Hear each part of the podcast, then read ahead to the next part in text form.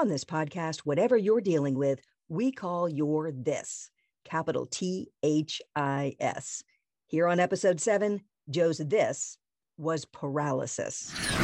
So at 19, I'm I'm 6'6, 260 pounds, loving life, lean back, enjoying the 75 degree day, and the boat hits the bottom of the water. I fly backwards, hit my head, break my neck at the C6 and 7 level, and life in an instant changes. Welcome to This Seriously Sucks, the right podcast when life goes seriously wrong. In these interview episodes, people who've been through major traumas and events that derailed their lives talk about times when they didn't want to go on and share how they did. All our guests are at least 10 years past their big this. They keep it real, pull no punches, and share what they wish they had known when they were in the middle of their this. Now, here is your host, the author of This Is Not the End, who knows what it feels like to want it to be the end, Nina Sossamon Pogue. Yes, this is the right podcast when life goes seriously wrong. I'm so glad you found us. Thanks for sharing some time here.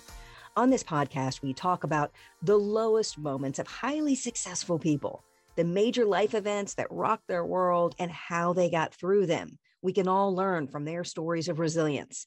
And today's guest is a friend and just a really good human being, Joe Delagrave. Joe is a Paralympian with a bronze medal who is currently training for the next Olympics. He's a keynote speaker who has spoken to big companies like Red Bull. Uh, he's a husband, he's dad, he's father of three ridiculously cute kids. And he's just a really good person to know. And I'm so thankful to know you, Joe. Thanks so much for being on the show. Nina, thank you so much for having me. I'm excited for this chat. Um, I love what you're doing with this, no pun intended. Um, but yeah, I just absolutely love it. Um, and just excited to, to, to have a conversation and dive in. Excellent. Yeah, I like to begin with the success part of your resume. Sort of sets the stage with there is a way out of the darkness because at one point in your life, like many of us, and maybe some of our listeners, uh, you couldn't see that bright future. So let's start there. For you, back in college, I believe it was boating with your friends, your whole life changed. Yeah. So 2004. And I am just loving life. I'm doing exactly what I wanted to do. Football. I was a tight end uh, for the Winona State Warriors and um, played as a true freshman. And so was able to like everything that I had kind of dreamed about. I wanted to play a college sport. I wanted to um, get an education.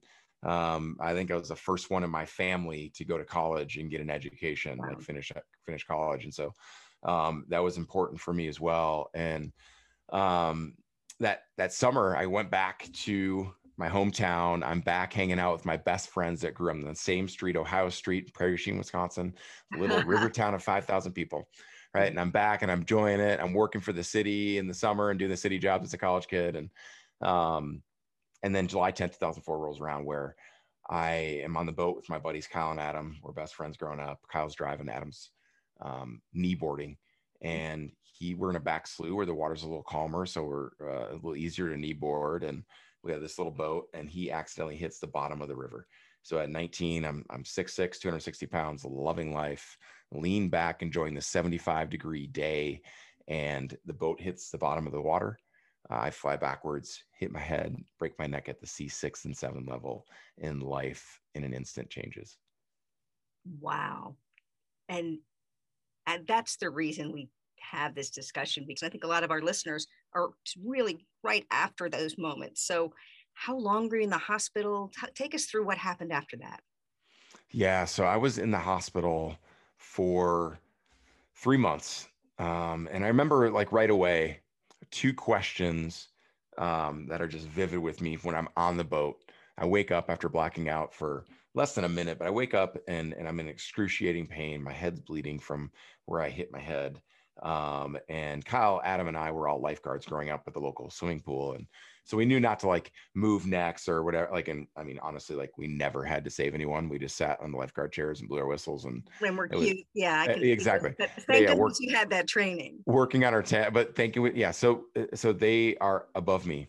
And I just remember Kyle and Adam above me. There's tears rolling down their faces, and they have towels that they're holding my head with, and um, and and they said, "Joe, can you move your legs?"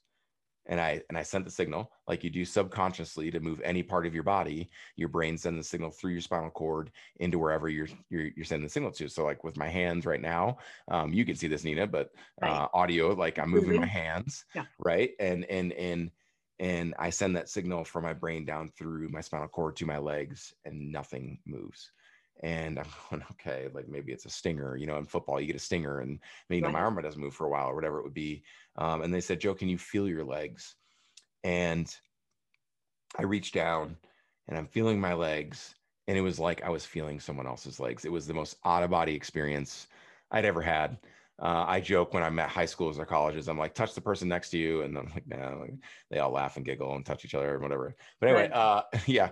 So I, I touched. It felt like that. It felt like somebody else's body. It, it, felt like someone else's body. And I'm going, something's wrong. So I ended up going, you know, from boat to the rescue boat to the ambulance to the air, to the, to the air flight to our, our closest bigger hospital um, and stuff starts to become a reality. You know, you go into surgery and and you get out, and the doctors are starting to talk about not walking and starting to talk about um, life being different and wheelchair and paralysis and all these different words are being floated around. And I'm in and out of like consciousness and got a bunch of you know pain medication and whatever and trying to figure it all out. Tubes coming out of my body and just remember at that moment, you know, at 19 and you're laying in the hospital bed and there's tubes coming out of everywhere and you just feel trapped like you just feel stuck and not like even the physical part but mentally like what in the hell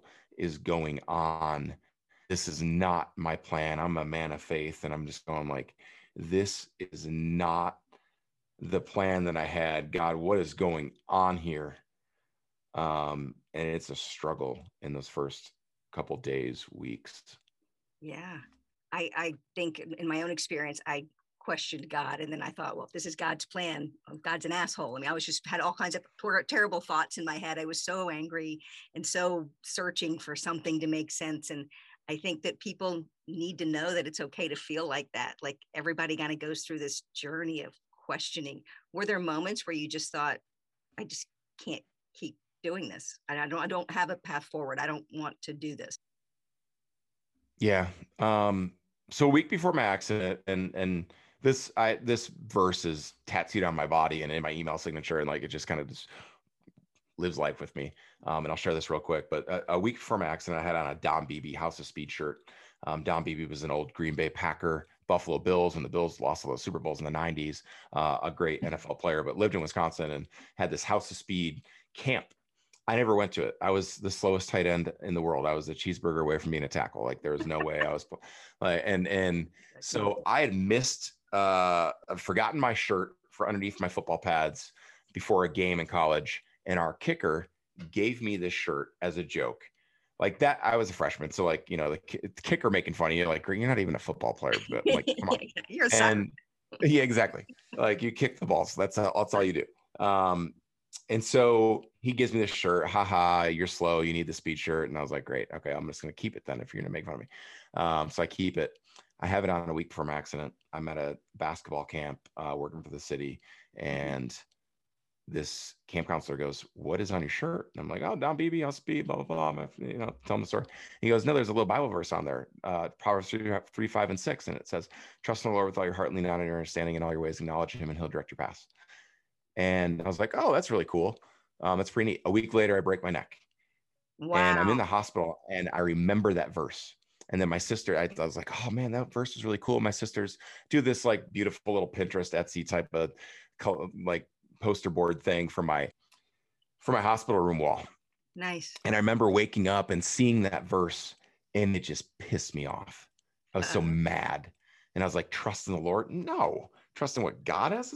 No, like I'm like like listen, God, I'm a big rough tough football player. Come on, like I'm, you know what I mean, and, and like I'm living my dream. Like you, like this is my desire, my passion, my like this is what I want to do. It's my right. identity. I'm a and good it's guy. gone. I, there are bad people out there. Do something to one of them. There's that part Ex- of too. Yeah. Exactly. Like, hey, here's the deal. I'm on the I'm on the straight and narrow. There's a couple exits that I get off, sure.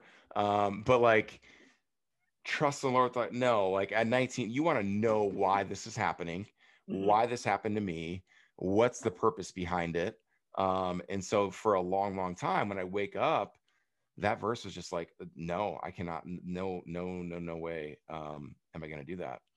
Um, but as the days turn into weeks, the weeks turn into months in the hospital, that verse starts to become more of a reality because I can't control my circumstance. I can't control this happening to me. Like I didn't choose to be uh, paralyzed. I didn't choose to be in this wheelchair.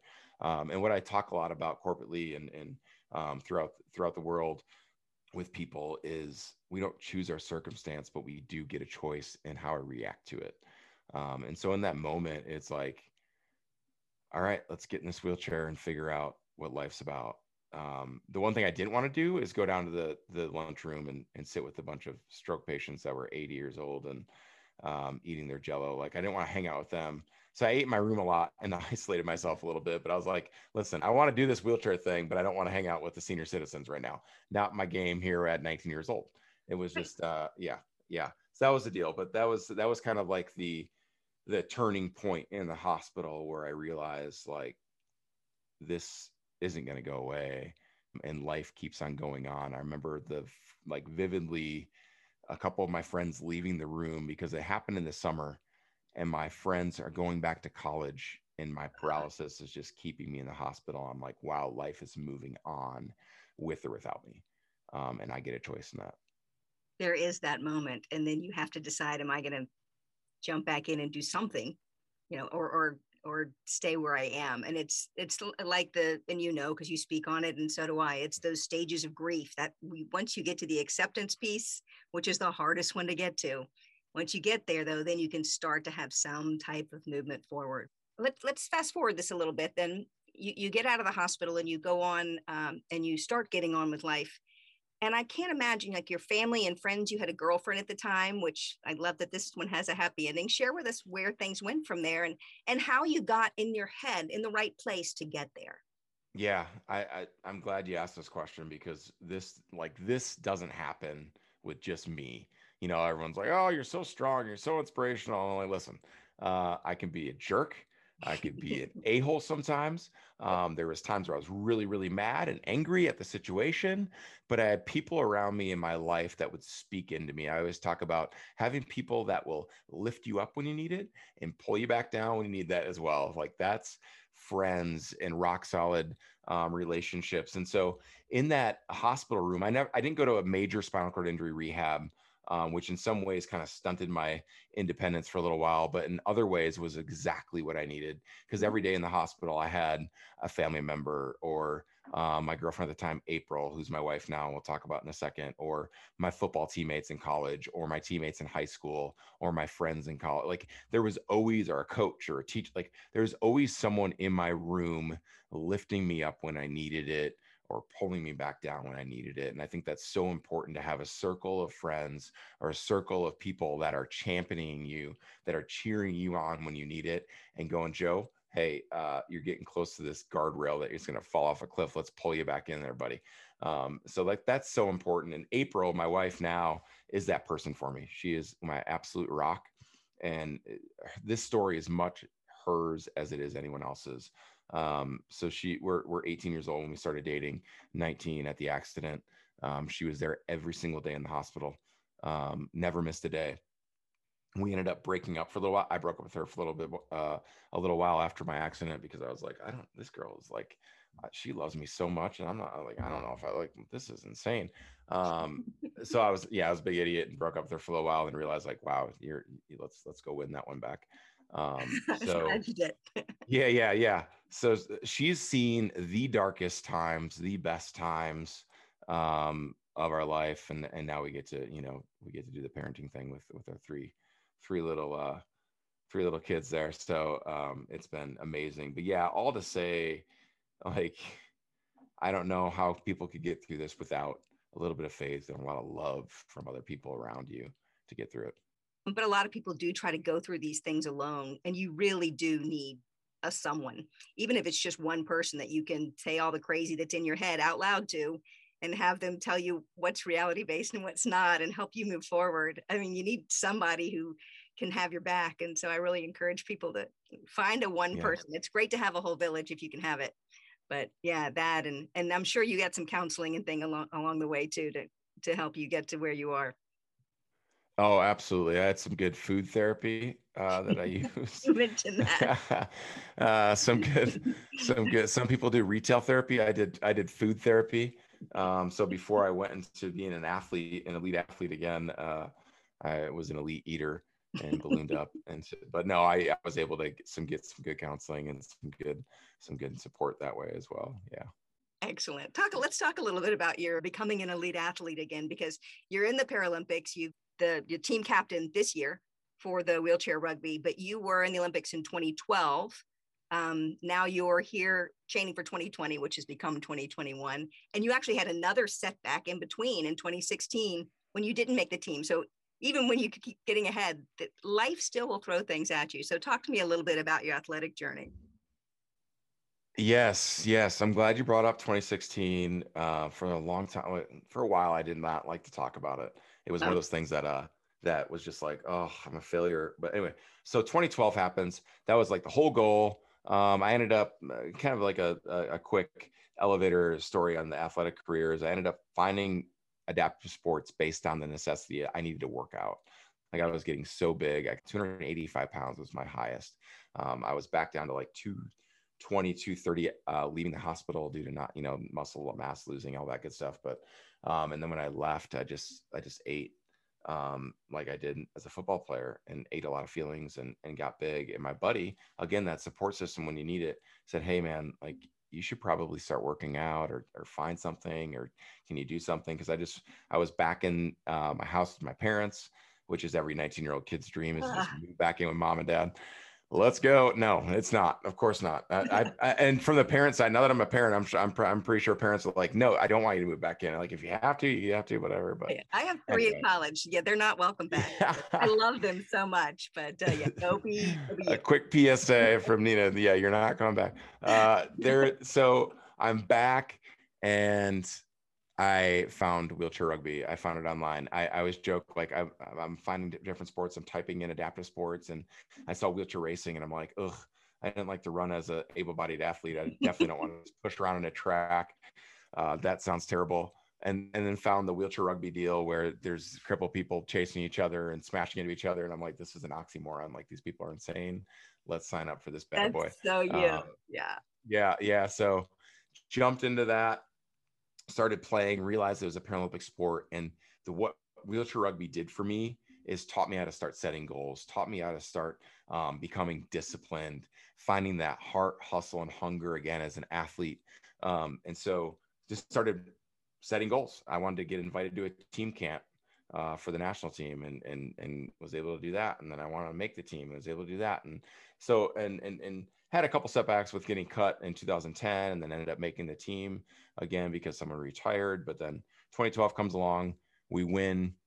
Um, we go to the Paralympics, win a bronze medal, uh, which was devastating at the time. It was it was um, devastating because wheelchair rugby in the U.S. have been ranked number one from 2005 all the way to 2012. Oh, I didn't realize that. Run, yeah. So 06 won world championships, 08 gold medal at the Beijing Paralympics. Um, 2010, I was part of that world championship gold medal team. 2012, it's like we're going to win it because we, we had the same exact team as we had in 2010, um, uh, the dream team. And then we get to the Paralympics. It's an anti Disney movie against Canada. Canada US rivalry is always huge. Yeah. Um, we ended up, we were down by eight in the first quarter, and our and our our scores go by one point a score. So down by eight is literally like we crapped our pants. Like there is manure all over the court. Uh, we sucked in every single way. And then we start fighting back. We fight back, we fight back. And it is like, oh man, chariots of fire music's coming. Uh, you can hear it. Music, let's go. And then boom, we turn the ball over, 50 seconds left. Canada goes and scores. We lose the game. Ended up beating Japan for the bronze medal, but it was devastating the next year I become a captain and I became tunnel visioned on gold medals. I was like, if we win gold in Rio, that will validate everything, validate me as a leader, and I took it to the next level. I validate me as an athlete, as a husband, as a father. Like I attached all of my value and all of my worth to a medal. I mean, you can see a couple of medals that uh, hanging on my wall. Like these medals were like, I need, I, I need it. This is what I need, and it's it's going to be what validates my entire career. It's going to validate me uh, from breaking my neck. Like maybe this is my purpose. But fill some hole that you're that's inside. Yeah, yeah, yeah. Like there's this perfect medal shaped hole in, yes. in, my heart that needs to be. This is the and, answer. And I end up not making the team into in 2016. There's some stuff that went on with the coach. Um, I absolutely think I should have made the team, but I didn't. They didn't select me. Um, it was absolutely devastating because I attached that value and the worth, that affirmation for me in every facet of my life to that medal. And I didn't even get, I, we didn't even get to go. And so I remember watching the game with my wife. Um, and it was like a back and forth of like, are we cheering hard for these guys that I've just worked out with for the last seven years, or am I like pissed off? And it's a both. It was both. Yeah. Um, and that lesson, it, it, I I equate it to uh, breaking my neck. It was it was literally the darkest, one of the darkest moments because oh, I just felt like such a failure, such a failure as a husband and a father uh, as a leader, as an athlete, and going through that. And I always say, you know, pivot's a big buzzword right now with the pandemic, and everyone's pivoting right. to something else. And and I always say, like, don't forget to pause before you pivot. Don't forget to reflect. Don't forget to understand the feelings that you're having. And so, in in having that pause and reflecting on that, and going like, do I want to come back to this? Do I want to continue to play? And I go, you know what? Even though I don't like fully agree with that decision they made. I can look in the mirror, I could take some personal responsibility and go, you know, I can be a better leader. I can serve my teammates. I can build up men and women in our program to be better men and women. And for me, I can I understand that my value and worth is not tied to a medal. Like right. it's so silly to even think that but I think a lot of athletes do because their identity is wrapped up in winning or losing, and we let our scoreboard um, or our selection to a team dictate who we are as a person, which they're like the, that that's monkey math that doesn't add up. Um, and so it was a huge, huge lesson for me, and I'm so thankful that I went through it. And I know the last four years, now five years, heading into Tokyo, um, we're a better program because of it. And I know I'm a better leader because of it. And so we want to go and win gold. Let's not sugarcoat that bad boy, but right. we um, are going to do it the right way. And, and I think we built up uh, a great program in the last four or five years. That's fantastic. And you're, you're right. Uh, the moments when you're really dark, it seems like you get through something as tough as you went through and it, this wouldn't be a big deal, but it is. And, it, and we do, having been an athlete and being on the US team and not making the Olympics, I, I get that. I thought my life was over. I thought it I'd wasted all I wasted all my life. I'd wasted all this time because I'd put everything into it. Uh, so there's that whole I should have been doing a million other things if I wasn't going to be in the Olympics. So and the reality is the the person you are, the lessons you learn, the journey you're on. That's the journey is the is yes. the thing. Yeah. Yes. Yes. Yeah. Well, thanks for sharing that. I know that's not, I didn't realize it was not one of your favorite things to talk about, but I. No, no, yeah, yeah. It's, it's needed. It's needed. Yeah. Well, and you just keep doing more. You know, you, you're doing big, you're speaking now, doing big keynotes. People like, you know, Red Bull, uh, two time athlete of the year now, 13 years now in the national team and the captain. I mean, you keep leveling up and doing more. So it's really exciting to, to hear your story and hear what you've gone through. Um, I want to jump into my final three questions. Can we do that? Let's do it. Let's all do right. it. Let's rock them out. We end uh, we end this podcast every time with these three questions, and for all of our guests, and I think for our folks who are listening, uh, this is really the the takeaway for them. So first, if you were able to go back in time, which in my book I always talk about. There's no time machine. You don't have the time stone from the Avengers. There's no hot tub time machine. You you, you really can't. But if magically you could, um, and you could go back and talk to your younger self. What would you tell your younger self? Mm, I love this question. hot tub time. I was thinking hot tub time. Anyway, um, I'm like, oh, hot tub sounds so good right now. I just got to camp. My body's That's true. You just came. Uh, you just yeah. came straight from camp. I really yeah. appreciate you taking the time. No. Um. So, I always talk about this during my, during my keynote, um, and I think it's it's powerful because at 19 I had this question swirling around my head. Um, when I'm laying in my hospital bed and I got the tubes coming out, I feel trapped um, my legs aren't moving, my arms not moving. It is, you know, the the time of my life where I'm going like, is this like, can I just exit this? This is this awful. And then the questions start swirling in my head about, am I going to be able to find passion and purpose in life? Is this girl that I'm with going to leave me? Am I going to be able to have kids? I remember my mom coming into the doctor after the doctor said, I'm not going to walk again. And she's like, um, Doctor, is he going to be able to have sex again? And I'm like, Mom, would you get the hell out of my room? like this. uh, it, it, was, it was like, oh, but these real questions, right? These real questions are like, am I going to be able to have a fulfilling life in all areas? And I would go back and tell myself, learn how to put your socks on, learn how to put your shoes on, learn how to put your pants and your boxers and your shirt on, and start um, getting in that wheelchair and finding the opportunities within the circumstance that you don't want. If you just simply choose to start getting up, it started for me, it started with socks. I had, I had to learn how to put my socks and shoes on and my and dress myself, and then I could go out and find opportunities.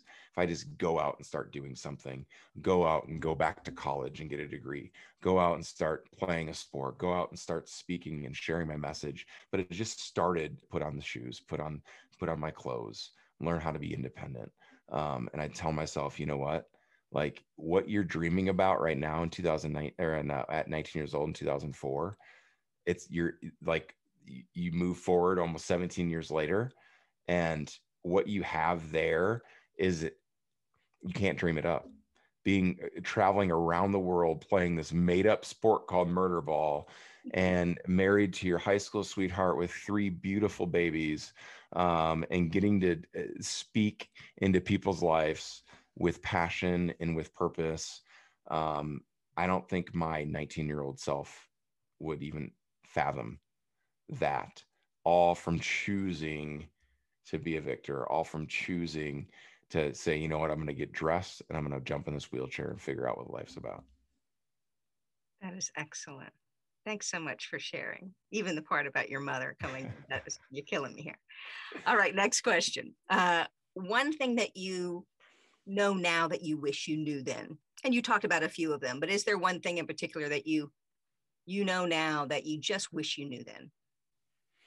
One thing I knew, I know now that I would. Um, yeah, I, I think I think uh, for again, I guess for me, it's it's this yin and yang of like being able-bodied, and not able-bodied, and um, living life in a wheelchair is not that difficult. There's a lot of obstacles and a lot of different things, and you got to figure out like the accessibility of everything. But like this wheelchair deal is not that difficult. Um, again, it's just the attitude you're choosing. Um, I'm all about choices and personal responsibility. So like, just choose to jump in that wheelchair. Um, it, it seems daunting at the time when they're like, Hey, you're gonna have to stick a catheter uh, inside yourself to go to the bathroom for the rest of your life. And I'm just going, I, I keep it real. You know that Nina, I keep it hundred percent. I know. Um, and, and I'm going like, I don't want to do that the rest of my life. I don't even think about it anymore. Like there's no big, it's not a big deal um, and so just getting over that and and just being real real and honest and, and authentic with yourself. Yeah i remember when when we first met at a, a speaker event uh, and we all went to dinner afterwards and it was you just jump in with everybody and and i was thinking to myself at some point this had to be a decision that you made to just be this comfortable you know jumping in and going out and you were absolutely comfortable and Lanky held the door for me instead of me holding the door for you. And I thought, what is it's, wrong with this picture? that well, that is that is it might be my favorite thing to do to people. I like I like making people feel uncomfortable kind of sometimes where, you know, like I, I, I use a lot of humor and just like joke around about like, you know, I say crippled and people are like, oh, that, like, oh that's not right. Oh, that's not right. And I'm like, uh, whatever. And uh and holding the door is one of those things. Holding the door for a person in a wheelchair is literally you can make like a TikTok video and and and have a million thousand hundred whatever views. Because when someone hope opens the door for a person in a wheelchair they don't open it and then get out of the way. They open it and then they, they're like standing with totally. their door holding it. And they're like here just just roll through my body. And it's like it's not gonna and then and then they like hold the door open and then you have to limbo underneath their arm and it's super odd like their body and it's like I can open the door myself. So my favorite thing to do, Nina, and and I want to be like chivalry's not dead. I want to hold the door open for women, but I also just like to hold the door open because people feel very awkward. They're like, I don't need this. And I'm like, either do I, bucko. Let's so that's my hold the door story. Yeah. Okay. Yeah. Oh, that's so fun. That's so fun. All right, last one. Um, one thing that our listeners can do today to help them help them get through their own this. So a lot of people who listen to this are in the middle of the shit now. Like they're in the bad place, they're yes. in that dark space. What is one thing our listeners can do today to help them get through their own big this that they're dealing with? Yeah, their big this, man. Um, everyone has, like you said, their shit, right? Mm-hmm. Everyone has their manure pile. Everyone has what I call their circumstance or their wheelchair. That one thing. Maybe it's a couple things. Some of us have had a couple things some of those uh, like listen nina and joe that's cute that you had one thing or but like um you know in life we have a lot yeah yeah we all have a, we have a bucket full of them right and um and in that moment you you you, you pause and you reflect and you realize like life's not over. And then the power of personal responsibility i think way too often we play the blame game. Like this happened to me because of my parents. This happened to me because of my sibling. This happened to me because of a relationship. This happened to me because uh, i'm not financially well off enough or whatever. Like there's always there's always different nuggets you can point the finger at and blame it. Eh, what i call the victim card. Yeah. or you choose to be a victor. You choose to say you know what? I have personal responsibility here. I can i i have a choice to get up. I have a choice. I have a choice. Um and in that moment you realize that that big manure pile like flowers need that fertilization to be able to grow and bloom and become something beautiful. You need that manure. That something in your life will help you grow and to become your true self and find your true purpose in life. I truly believe it. It's happened for me. It'll happen for you. This is not the end right nina this that is, is exactly correct. Thank you. That's for for the listeners who don't know. That is the name of the book that I wrote. Yeah, this is not the end. I couldn't sum it up better than you did just then. It's fantastic, and I can picture a small, beautiful flower coming out of a giant hot pile of crap now. So thank you for that. Steaming, yeah. Steaming yeah, you're welcome. Yeah. thank you for that visual. We will end on that. And uh, just thanks so much for sharing some time with us. I'm sure there are some things that you said that really resonated with our listeners. How can they follow you, support you, get in touch with you? Hey, well, over on Instagram, my DMs are always open. J Delagrave 14. Um, check out my website, joedelagrave.com. Um, if you heard anything that is valuable and you want to book me as a speaker, yeah, that's where you can find me on the World Wide Web. On the World Wide Web. Well, thanks. thanks so much, Joe. This has been fun. Uh, and thanks everyone for listening. Uh, it is when we talk about the really tough stuff that we all get stronger. So, whatever you are going through, you've got this. The you 10 years from now, or in in Joe's case, the you 15, 17 years from now, that you needs you right now to get through this. That you 10, 15 years from now is counting on you to get through this. This has been another episode of This Seriously Sucks. Opinions expressed in this podcast are those of Nina Sossamon Pogue and her guests. They are not a substitute for professional advice. If you are experiencing suicidal thoughts, call 1 800 273 TALK or send a text to www.crisistextline.org. For more resources, or to share your story, or to get a free copy of my book, go to mythis.club. There's a whole club of folks out there who want to help you get through this.